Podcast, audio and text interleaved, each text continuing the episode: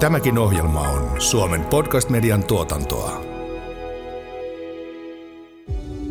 Ei tiedä niin kuin ole sellainen, että sulla on joku valmis ongelma ja sitten joku mittari, joka sanoo, että kuinka hyvä sä oot sitä ongelmaa ratkaisemaan tai optimoimaan jotain. Et tiede on paljon, niin kuin, miten se sanotaan, open-ended, semmoista niin kuin avointa, että siinä ei ole mitään tiettyä yksittäistä mittaria, mitä lähteä jo optimoimaan. Tervetuloa kuuntelemaan Aalto-yliopiston podcastia Alustatalouden faktat ja myytit. Tänään selvittelemme, onko tekoäly vain kapeaa ja tylsää algoritmia vai voiko se jonain päivänä ajatella ihmismäisesti omilla virtapiireillään. Tervetuloa Alustatalouden faktat ja myytit podcastin pariin. Mun nimi on William von der Paalen ja tänään studiossa mun Aisa parina on Timo Seppälä Aalto-yliopistosta. Moi Timo. Moi moi. Mikäs on tota päivän aiheena? Tänään olisi keskustelussa tekoäly tai sanotaan, että tekoälystähän on keskusteltu Suomessa viimeiset viisi vuotta hyvinkin hypemaisesti. Ja toivottavasti tänään tuotaisiin vähän realismia tähän keskusteluun. Jalat takaisin maan, maan pinnalle siis. Ja meillä on vieraana tänään Johannes Mooruus, yksi Relexin perustajajäsenistä ja Teemu Ruus, tekoälyprofessori. Tervetuloa molemmille mukaan. Kiitos. Kiitos. Kiva, kun, kun pääsitte mukaan. Tänne on laitettu mulle tämmöinen filosofinen aloituskysymys onko vahvaa tekoälyä jo olemassa vai ei? Ja jos on, niin mitä se on? Jos mä heitän pallon vaikka Teemulle eka. Mä vastaan, että mä en oikein tiedä mitä se on, mutta ainakaan todennäköisesti sitä ei ole olemassa vielä. Nämä termit yleensä viittaa, se kapea tekoäly on vähän helpompi.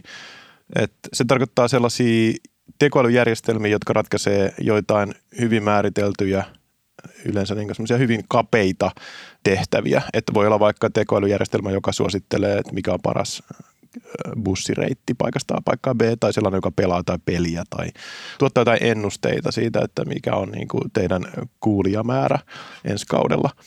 Kun me puhutaan tekoälystä vaikka nyt sit niin kuin yliopistolla tai firmojen kanssa, että mitä ne, mitä ne haluaa, niin kyllä se sitten on yleensä just sitä kapeata tekoälyä, joka on se semmoinen niin käytännöllinen ja se on just tämä niin kuin tavallaan tämä jalat maassa tyyppinen ratkaisu.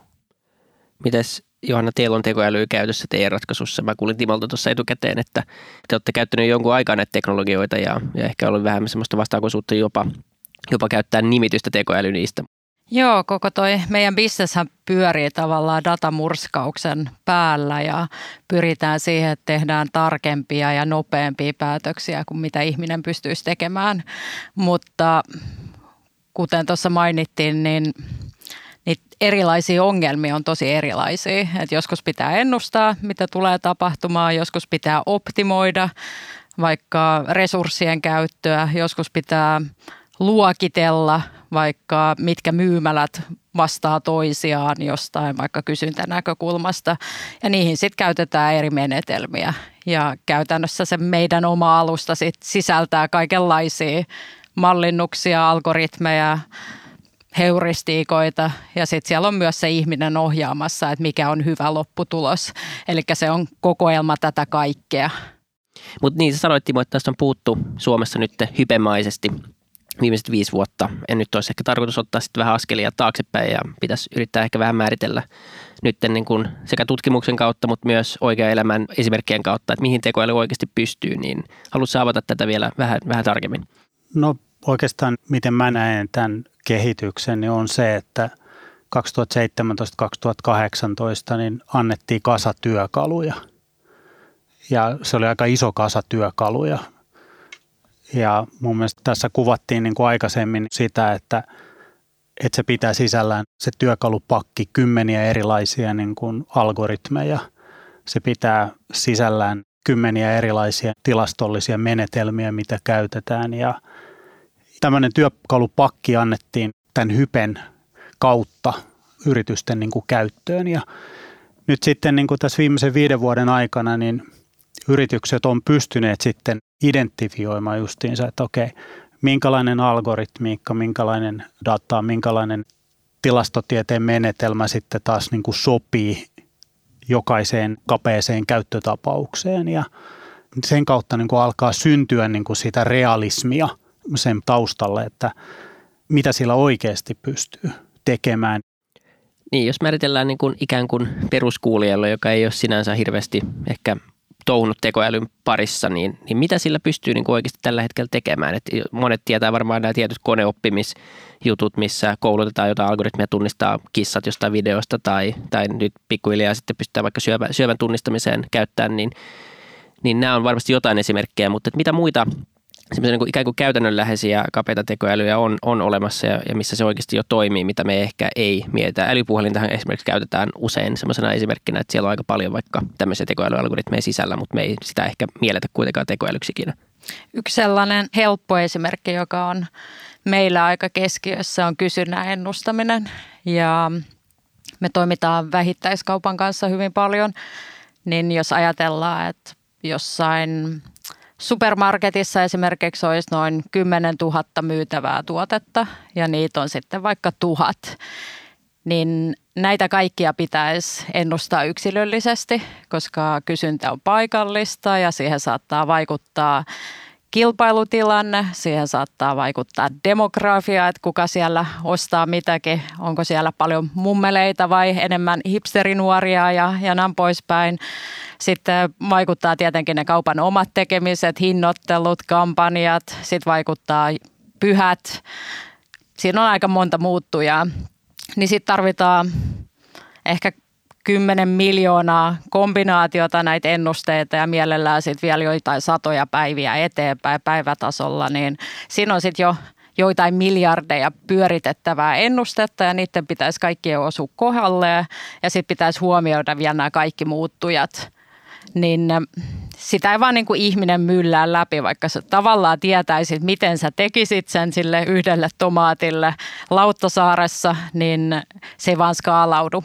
Niin tässä on tosi paljon etua siitä, että pystyy käyttämään näitä koneoppimismalleja, jotka pystyy itse tunnistamaan, että, että tässä myymälässä tälle tuotteelle auringonpaiste on oikeasti vaikuttava tekijä tälle toiselle tuotteelle. Se ei tee yhtään mitään, sitä ei tarvitse huomioida itse asiassa suurin duuni on melkein siinä, että saa riittävän laadukasta dataa. Se on varmaan ollut yksi sellainen iso ajuri tässä kehityksessä, että, että dataa on saatavilla. Sitä pystyy murskaamaan isosti, riittävän nopeasti. Esimerkiksi jos ennusteen päivittämiseen menee viikko – niin se on myöhässä. Sä oot jatkuvasti myöhässä, eli se no, tavallaan datan käsittelyn nopeus on, on keskiössä. Mutta mikä meillä, meillä työllistää ihmisiä tosi paljon on se, että se data ei kuitenkaan ole laadukasta. Siellä on aina niitä virheitä seassa ja halutaan kuitenkin tosi korkea automaatioaste, niin sitä jumpataan huolella, että mitä tapahtuu sitten, kun tulee huonoa dataa, ettei se sekoita koko pakkaa. Ja miten saadaan tämä pyörimään luotettavasti päivästä toiseen, koska nämä on niin sanotusti tuotantokriittisiä järjestelmiä, että jos, jos laskenta pysähtyy tai jää jumiin, niin yhtäkkiä ei täydennetäkään sitä lähikauppaa ja sitten kaikkia harmittaa. Niin siinä on aika paljon sen algoritmin ympärillä kaikkea muuta tekemistä, joka on itse asiassa varmaan se 90 pinnaa siitä koko duunista. Teemon esimerkki, niin kuin algoritmi antaa väärän ennusteen niin kuin jostakin katseltavasta videosta tai muusta, niin ei silloin niin kuin rahallista merkitystä kenellekään oikeastaan niin kuin mitään, mutta ajatelkaa, jos tämmöinen niin kuin algoritmi tekee, niin sillä voi olla 10 miljoonan euron seuraamukset niin kuin välittömänä seuraavana päivänä sille kyseiselle yritykselle, että tämä on niin kuin iso semmoinen, mikä hidastaa justiinsa niin kuin näiden teknologioiden käyttöönottoa sitten justiinsa – muualla kuin näissä alustatalouden yrityksissä.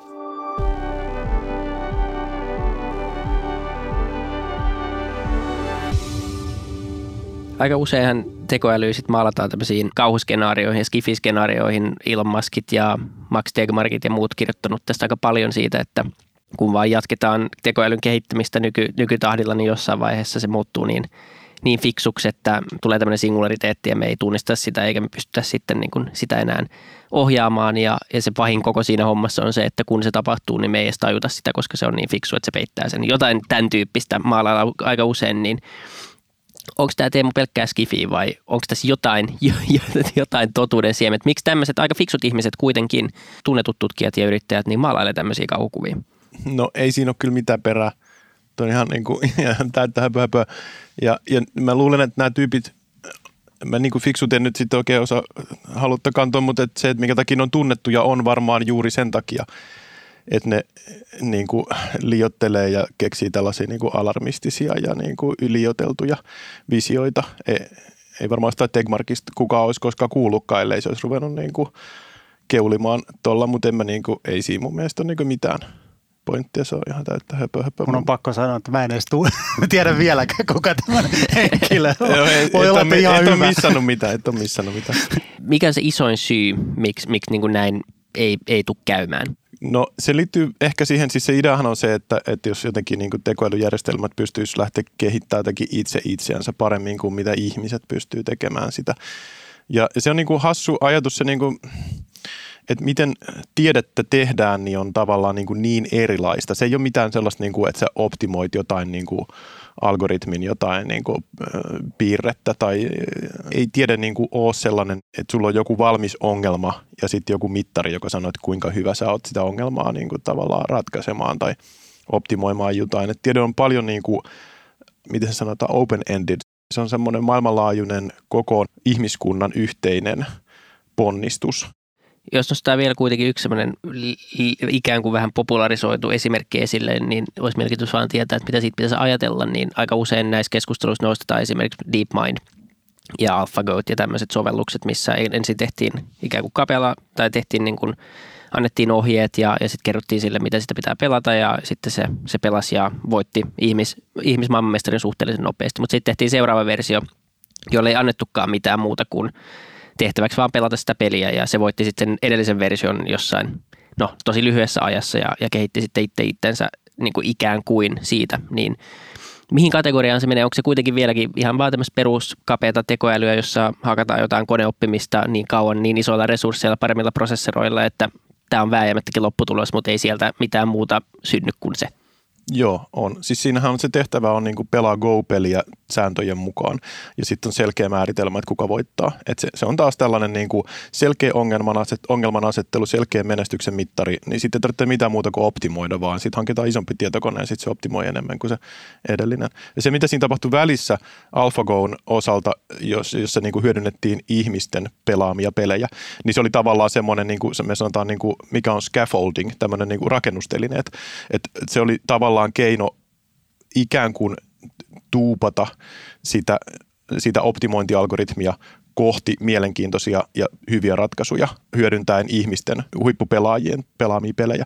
Mutta nyt se vaan sitten pystyttiin tekemään ilman tätä rakennustelinettä sillä Alpha Zerolla, joka ei tarvinnut mitään muuta kuin ne säännöt ja, ja sitten määritelmän, että kuka, kuka voittaa. Tai siis se, mitkä on sallitut siirrot ja kuka voittaa. Ja sitten se, sit se on vaan vaikeampi se optimointiongelma, kun ei ole sellaista scaffoldingia, joka työntäisi sitä kohti sitä oikeaa ratkaisua. Mutta edelleen se on tällainen niin kuin, tämmöinen suljettu, ei, ei niin kuin tämmöinen open-ended ongelma. Siinä ei ole mitään, niin kuin, ei se voi yhtäkkiä keksiä, että mä laitankin pinkin nappulan sinne, ruudu, sinne tai jotain, ne on vaan mustia ja valkoisia nappuloita edelleen, mitä voi laittaa niihin ruutuihin. Eikä se voi keksiä, että mä laitankin tuohon väliin tuolla ähäkutti.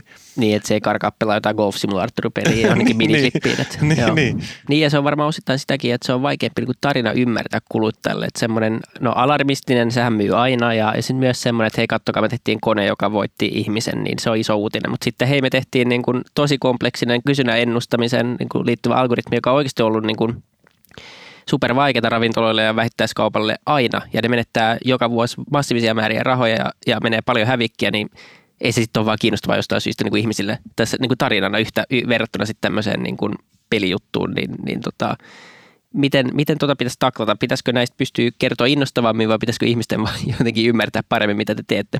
No tota, mun mielestä ne algoritmit siellä taustalla ei oikeasti ole niin kiinnostavia. Että kyllä muakin itseäni kiinnostaa ne tulokset ja tavallaan ongelma edellä aina mennään näihin, että tuossa on ongelma, se on, se on merkittävä, pystyisikö sitä ratkaisemaan jotenkin paremmin ja löytyykö esimerkiksi jotain dataa, mitä ei aikaisemmin ole ollut käytettävissä, pystyisikö sitä hyödyntämään. Monestihan ihmisellä on intuitio, että, että tästä varmasti on hyötyä, koska mä olen itse nähnyt, että sää vaikuttaa jäätelön menekkiin, niin varmasti siitä säätiedosta voisi olla jotain hyötyä. Ja sitten alkaa se pitkä tie, että, että tuunataan niitä algoritmeja. Se perusta monesti on olemassa, mutta sitten sitä vähän muokataan just siihen ongelmaan ja sitten katsotaan nämä kaikki corner että jos tämä ja tämä tapahtuu yhtä aikaa, niin sitten tulee outoja tuloksia, niin miten vältetään tämä ja, ja sitten vielä katsotaan ne kaikki skaalautuvuudet ja muut.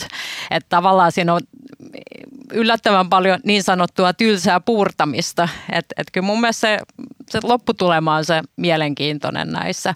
Sitten mennään tietyille alueille, mikä meidän alueen tavalla aika sellainen kliini, että jos ajattelee, että että menekin ennustamisessakin on, on aika selkeät sellaiset niin hyvyysmittarit.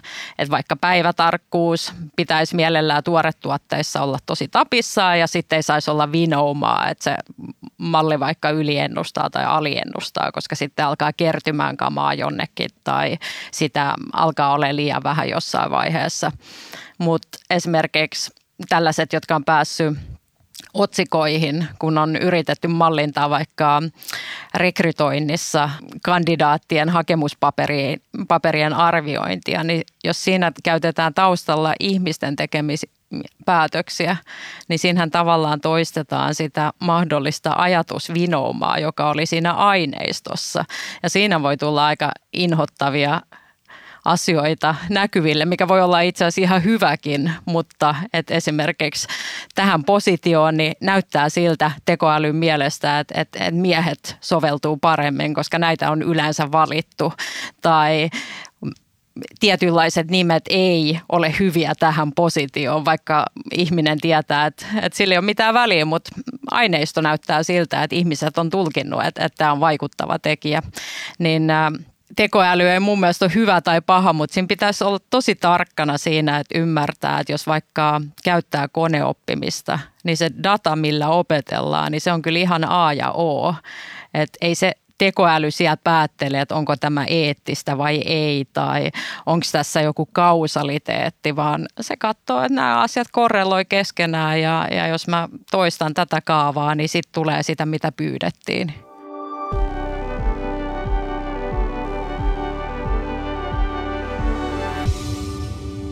Äsken kun Johanna kertoi tuosta, että mikä on niinku tavallaan se, että on aika tavallaan vähän tylsää tämä tekoäly oikeasti, niin se on kyllä totta ö, tavallaan, paitsi kaksi juttua. Sitten kun ne toimii ne systeemit, niin nehän voi olla tosi vinkkeitä ja ne voi olla tosi hienoja ja nyt on kaikenlaisia niin kuin just kuvan tunnistukseen tai kuvien generointiin tai tekstin tuottamiseen liittyviä sovelluksia, jotka on tosi vinkkeitä. Niillä on ihan älyttömän hauska leikki. Et se voi olla tavallaan se, se kokonaisjärjestelmä, kun se on tehty taiten. Vaikka siellä olisi tosi yksinkertainen semmoinen suoraviivainen prinsiippi siellä taustalla, niin se, niin kuin se järjestelmän toiminta vaan voi olla niin hyvää, että se, se on niin kuin sellainen, mikä saa sukat pyörimään. Ja sitten vielä toinen niin kuin ehkä mutta on se, että ainakin mua itse kiinnostaa ihan sikana, mitä siellä sisällä on. Mutta on ehkä subjektiivista, että niin kuin joku, joku lähimmän naapurin luokitin, niin uh, se on mun mielestä ihan sairaan mielenkiintoinen asia. Mutta okei, okay, ehkä mennä siihen. Mutta joka tapauksessa tästä, että minkä takia se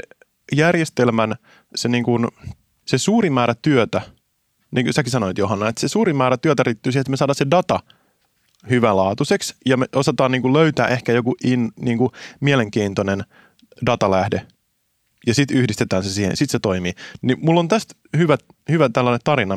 Tästä on 15 vuotta, okei. Okay. Ennen kuin tuli niin kuin nämä syväoppivat neuroverkot muotiin. Ja silloin ei ollut vielä hirveän hyvin niin kuin osattu tekoälypiireissä käsitellä esimerkiksi kuva materiaali tai videomateriaali. Et se on, se on niin kuin tapahtunut vasta tässä niin kuin viimeisen kymmenen, reilu, vähän reilu kymmenen vuoden aikana tämä harppaus siinä, miten kuva-aineisto osataan käsitellä. Ja tota, silloin oli sellainen tutkimushanke, missä oli tosiaan Helsingin yliopistolta oli yksi tutkimusryhmä mukana ja sitten oli Oxfordista ja jostain olisiko ollut tota, Max Planckista Saksasta yksi kolmas ryhmä, tämmöinen yhteishanke. Ja sen kunnianhimoinen tavoite siihen aikaan oli tehdä tällainen niin kuin tekstihaku videoaineistoihin – ja ne käytti tämmöistä, tota, joku ehkä muistaa, tämmöinen Buffy the Vampire Slayer, tämmöinen vähän niin kuin nörttien. Niin kuin, Ihan parhautta. Jep, kulttisarja, loistavaa, loistavaa settiä. Ähm, niin se oli se, niin kuin se aineisto, mitä oli sovittu, että käytetään tätä. Ja koitetaan tehdä sillä, että sä voisit vaikka kirjoittaa tässä, niin kuin, hae minulle jaksot, jossa vampyyriä niin kuin, jotenkin yritetään tuhota tai tappaa tai muuta. Tai kohdat, missä miekkaillaan tai jotain tämmöistä. Ja, se oli siihen aikaan niin kuin semmoinen, että no tämän kun osaisi tehdä, niin sitten tyyli Nobel heti tulee tai joku, joku Turing-palkinto. Öö, ja sitten, tota, no sitten kuluu aikaa ja nämä kaikki tutkimusryhmät omalla tahoillaan sitä tutki. Ja sitten oli sellainen niin kuin kokous taas, missä esiteltiin, mitä oli tehty. Ja sitten kaikki vuorolla esitteli, ja ne Max Planck ja Oxford oli kaikki sellainen, että no me osataan nyt hakea, että missä on niin kuin tummaa siinä kuvassa, tai missä näkyy niin kuin punaisia värejä siinä kuvassa. Ei mikään kauhean niin kuin suuri, suuren kuulonen saavutus. Ja sitten se Helsingin tiimi näytti, no me haetaan tästä vaikka, että missä miekkaillaan.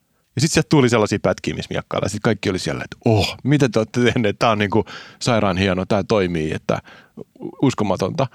Ja sitten, sitten ne selitti, että no okei, me tehtiin näin, että me löydettiin netistä kaikkien näiden jaksojen synopsikset, niitä kuva, tekstikuvaukset, että mitä niistä tapahtuu. Hyvä. Tämä on hyvä alku. Meillä on tekstidataa. Siihen me osataan tehdä avainsanahakuja. No sitten tämä pitäisi jotenkin linkittää vielä siihen videoon. No okei, meillä on tekstitykset. Ja niissä synopsiksissa mainitaan joitain vuorosanoja, eli me saadaan niin kuin aikaleimat, että ainakin nämä kohdat on tapahtunut tässä ja tässä niin kuin minuuttia ja sekuntia siinä videossa. Ja sitten niin kuin interpoloimalla loput. Ja se meni suurin piirtein kohilleen. Ja sitten nämä kaikki muut oli, että aa, no eihän tätä lasketa, että tämä on huijausta. Että ettehän te oikeasti ratkaissutkaan sitä ongelmaa. Mutta hei, come on, se toimi se systeemi. Ja se on mun, tämä on mun mielestä niin kuin ihan parasta A-luokkaa vaikka se oli B-luokan äh, niin kuin leffasarja tai tähän TV-sarja, niin se oli mun mielestä A-luokkaa se huijaaminen. Ja tätä huijaamista mä yritän aina niin kuin vaikka meidän datatieteen opiskelijoille painottaa, että yrittäkää huijata. Siis ei niin, että kopio vastaukset tenttiin, mutta sillä lailla, että löytää jonkun tämmöisen innovatiivisen datalähteen, mitä ei ole ehkä tarkoitettu siihen käyttötarkoitukseen, mutta mikä tekee sen ongelman miljoona kertaa helpommaksi. Ja sitten riittää aika yksinkertainenkin tekoälyalgoritmi. Joo, tämä on mun mielestä niin kuin ihan loistava esimerkki ja nyt me käytetään näitä järjestelmiä niin kuin aika moneen, mutta tästä tulee, niin kuin mitä Teemu just sanoi, niin tulee aika oleellinen semmoinen asia, että meidän pitää niin kuin osata rikastaa sitä olemassa olevaa dataa oikeilla lähteillä. Niin kuin Johannankin esimerkki tuossa, he rikastavat sitä erilaisilla niin kuin muuttujilla koko ajan sitä, ja siitä järjestelmästä tulee niin kuin kompleksisempi. Mutta sanotaan, että mua niin kuin vielä tuossa, mitä Johanna sanoi, niin mua, mua niin kuin viehättää itteen niin kuin se vääristymä, kun tavallaan niin kuin sit niitä käytetään niitä. Ja jos meillä onkin, me ollaan monessa niin kuin yrityksessä, missä ollaan kokeiltu tällaista järjestelmää, niin on tullutkin liian iso vääristymä. Mutta ne niin kuin paljastaa siitä organisaatiosta niin kuin hauskoja piirteitä ja mä oon monesti niin kuin siinä yhteydessä sanonut, että nämä vääristymät pitäisi tuoda tässä yrityksen ajattelussa kaikki niin kuin johdon tietoisuuteen – ja sitä kautta me voitaisiin niin kuin oppia näiden vääristymien niin kuin kautta muokkaamaan sitä niin kuin organisaatiokulttuuria, yrityskulttuuria niin kuin oikeaan niin kuin suuntaan. Kyllä, joo, siinä piilee, piilee tietenkin mahdollisuus sitä kautta, kun, kun niitä vääristymiä tosiaan pääsee löytämään. Mutta jos viedään sitä vielä vähän, vähän konkretiaan, niin, niin äh, jos ottaa jotain niin kuin yritysesimerkkejä muutakin, niin jos ottaa tämmöisiä pinnalla olevia firmoja, kuten vaikka Facebook tai Volt, niin minkälaista niin tekoälyä tämmöiset firmat käyttää, mitä hyötyä he saa siitä ulos? No jos mä oon ymmärtänyt Voltin liiketoiminnan oikein, niin, niin äh, yksi heidän suurista eduista sellaisen niin kuin fiksun applikaation, mikä on, on myös merkittävä etu. Niin sen lisäksi on, on tavallaan tämä reitityspuoli, eli miten saadaan ne toimitukset kulkemaan mahdollisimman tehokkaasti tilauksesta keräilyn kautta kuluttajalle. Ja siinä he on ainakin itse nostanut esille, että, että tavallaan yksi, yksi valttikortti on ollut lähteä liikkeelle tälle vähän harvaa asutusta maasta, koska tässä on pakko olla tehokas. Että jos lähdet liikkeelle jossain Lontoosta, missä on, on, on ihan jäätävä määrä ihmisiä, niin sen ei tarvi olla välttämättä niin tehokasta. Sä pystyt tavallaan saamaan sellaisen tiheyden ihan orgaanisesti, kun taas Volt joutuu enemmän suunnittelemaan, miten se tapahtuu, mikä tarkoittaa, että sit sitä tavallaan lähestymistapaa pystyy soveltamaan – monipuolisemmin. Sopii myös tiheille alueille, mutta sopii myös vähän harvemmin asutuille alueille. Niin mä luulen, että, että se on yksi syy siihen, että miksi, miksi esimerkiksi DoorDash oli, oli Voltista kiinnostunut, koska vaikka Jenkeissä on paljon, paljon ihmisiä, niin, niin tota, sellaiset supertiheet keskittymät, niin niitä ei ole ihan niin paljon kuin Euroopassa esimerkiksi. Tavallaan niin kuin olisi kyllä kiinnostavaa päästä katsoa tarkemmin, että miten Volt sen tekee, mutta siis se, se ongelma, jos meidän pitäisi niin kuin optimoida just tämä logistiikka-ongelma, että meillä on asiakkaita, jotka haluaa jotain ruokaa, sitten meillä on ravintoloita, sitten meillä on niitä lähettejä, niin se tavallaan se, jos kaikki olisi niin kuin aina ennustettavaa minuutin tarkkuudella, että kuinka kauan joku ruoan tekeminen kestää ja kuinka kauan jollain lähetillä kestää viedä se paikasta A paikkaan B, ja sitten sen jälkeen ilmestyä paikkaan C ja viedä taas paikkaan D, siis tämmöisiä niin kuin pitkiä ketjuja. Jos niissä ei olisi mitään epävarmuutta, niin tämähän on, tämä ongelma on ratkaistu jo niin kuin tyyli 40-50-luvulla, että niin tämmöiset reititysalgoritmit on ihan peruskauraa.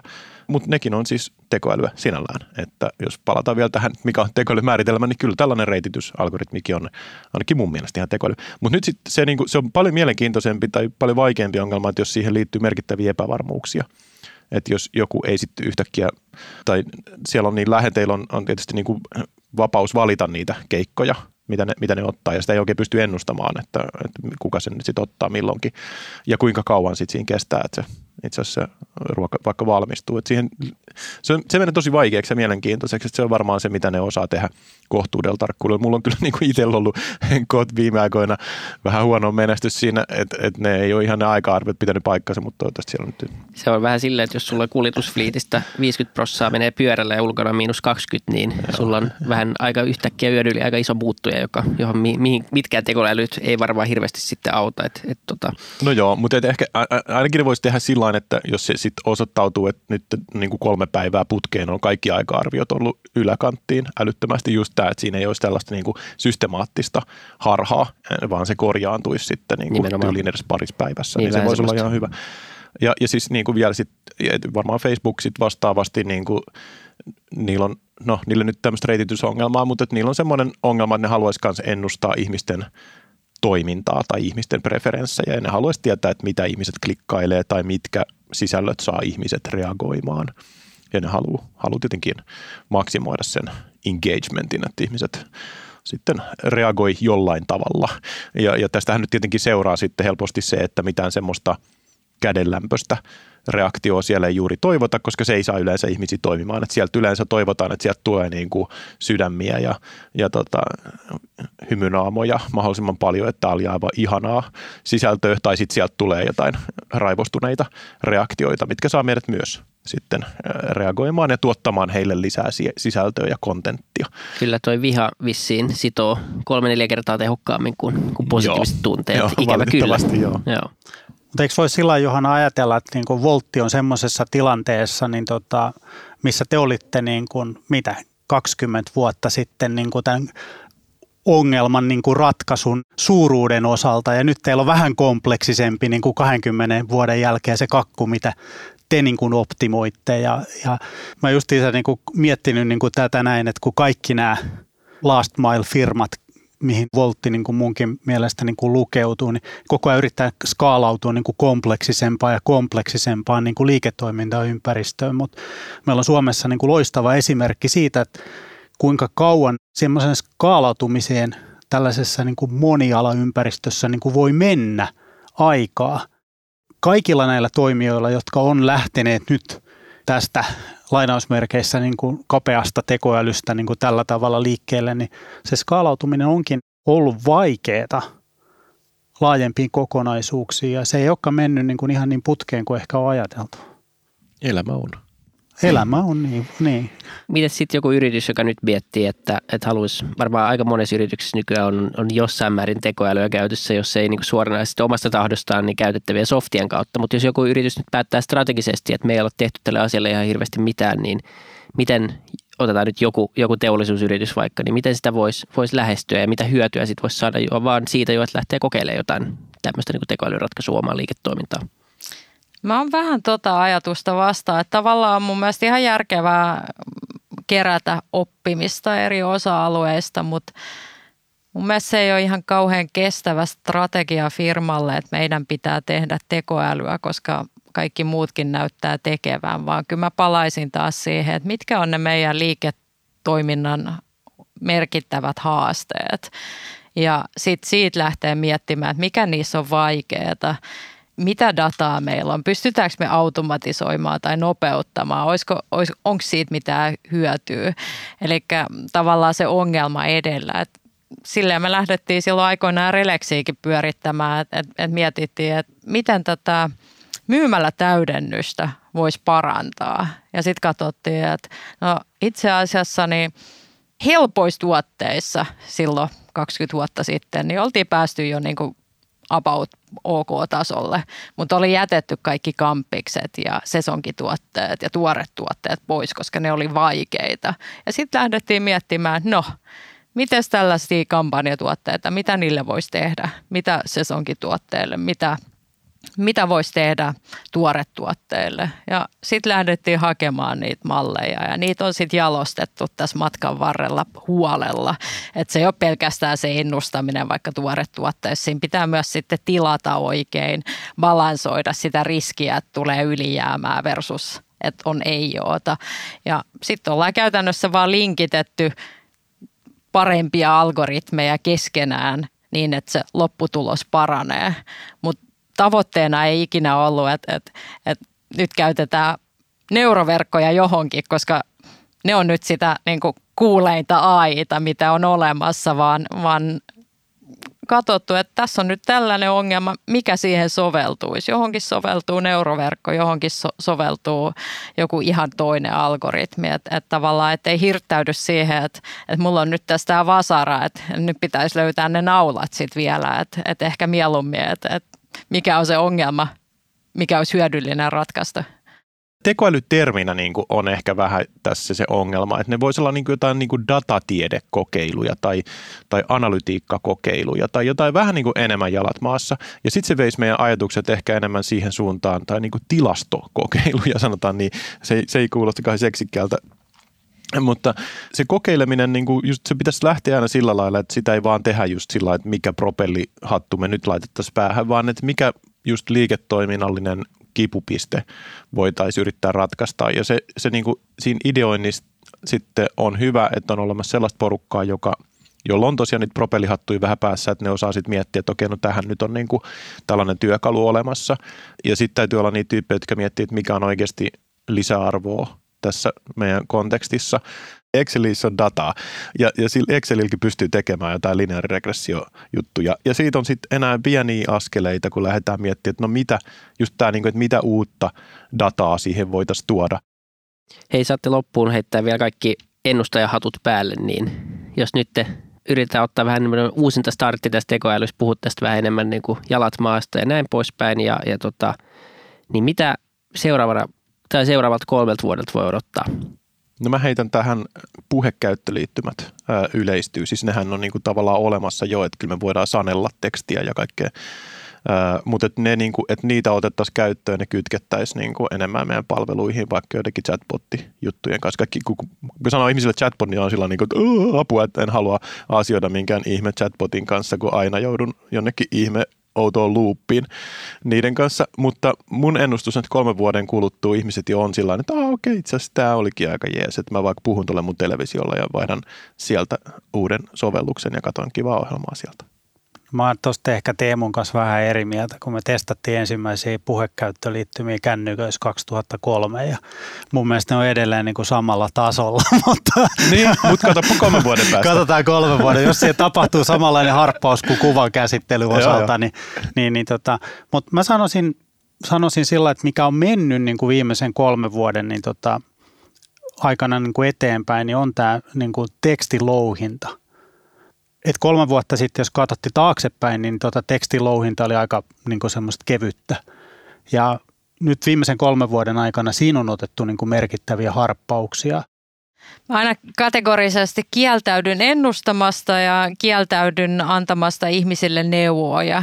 Et se on mun mielestä ihan hy- hyvä lähtökohta elämässä, mutta jos nyt jotain haluaa halu heitellä tähän, niin mä uskoisin, että, että nyt ollaan lähdetty ehkä tällaiset teknologiafirmat etunenässä ihan vaan sen takia, että sieltä on varmaan löytynyt enemmän ihmisiä, jotka on kiinnostunut tästä alueesta.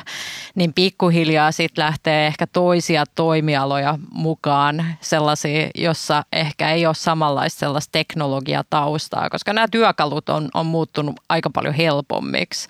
Ja jos ajatellaan tuollaista vaikka kielipohjasta, niin kyllähän tuossa esimerkiksi juridiikan puolella on sellaisia ensimmäisiä askeleita otettu, niin kyllä mä näen, että tämä vaan niin kuin leviää laajemmalle, kun tosiaankin työkalut tulee paljon helpommaksi ja osaaminen leviää sieltä ehkä aika ohuesta kärjestä laajemmin yhteiskuntaa. Ja toivottavasti sitten siinä seurauksena tulee se, että, että siihen ei ehkä kolme vuotta riitä, mutta ehkä kymmenen vuoden kuluttua niin, niin katsotaan vähän naureskellen tätä AI-höpötystä, että, että niputettiin hirveällä ja teknologioita jonkun AIin alle ja, ja kaikki teki AIta, että ehkä siitä tulee vähän nyansoidumpi keskustelu sitten pikkuhiljaa, että tulee vähän mieleen se, se oma nuoruus, kun multimedia oli juttu.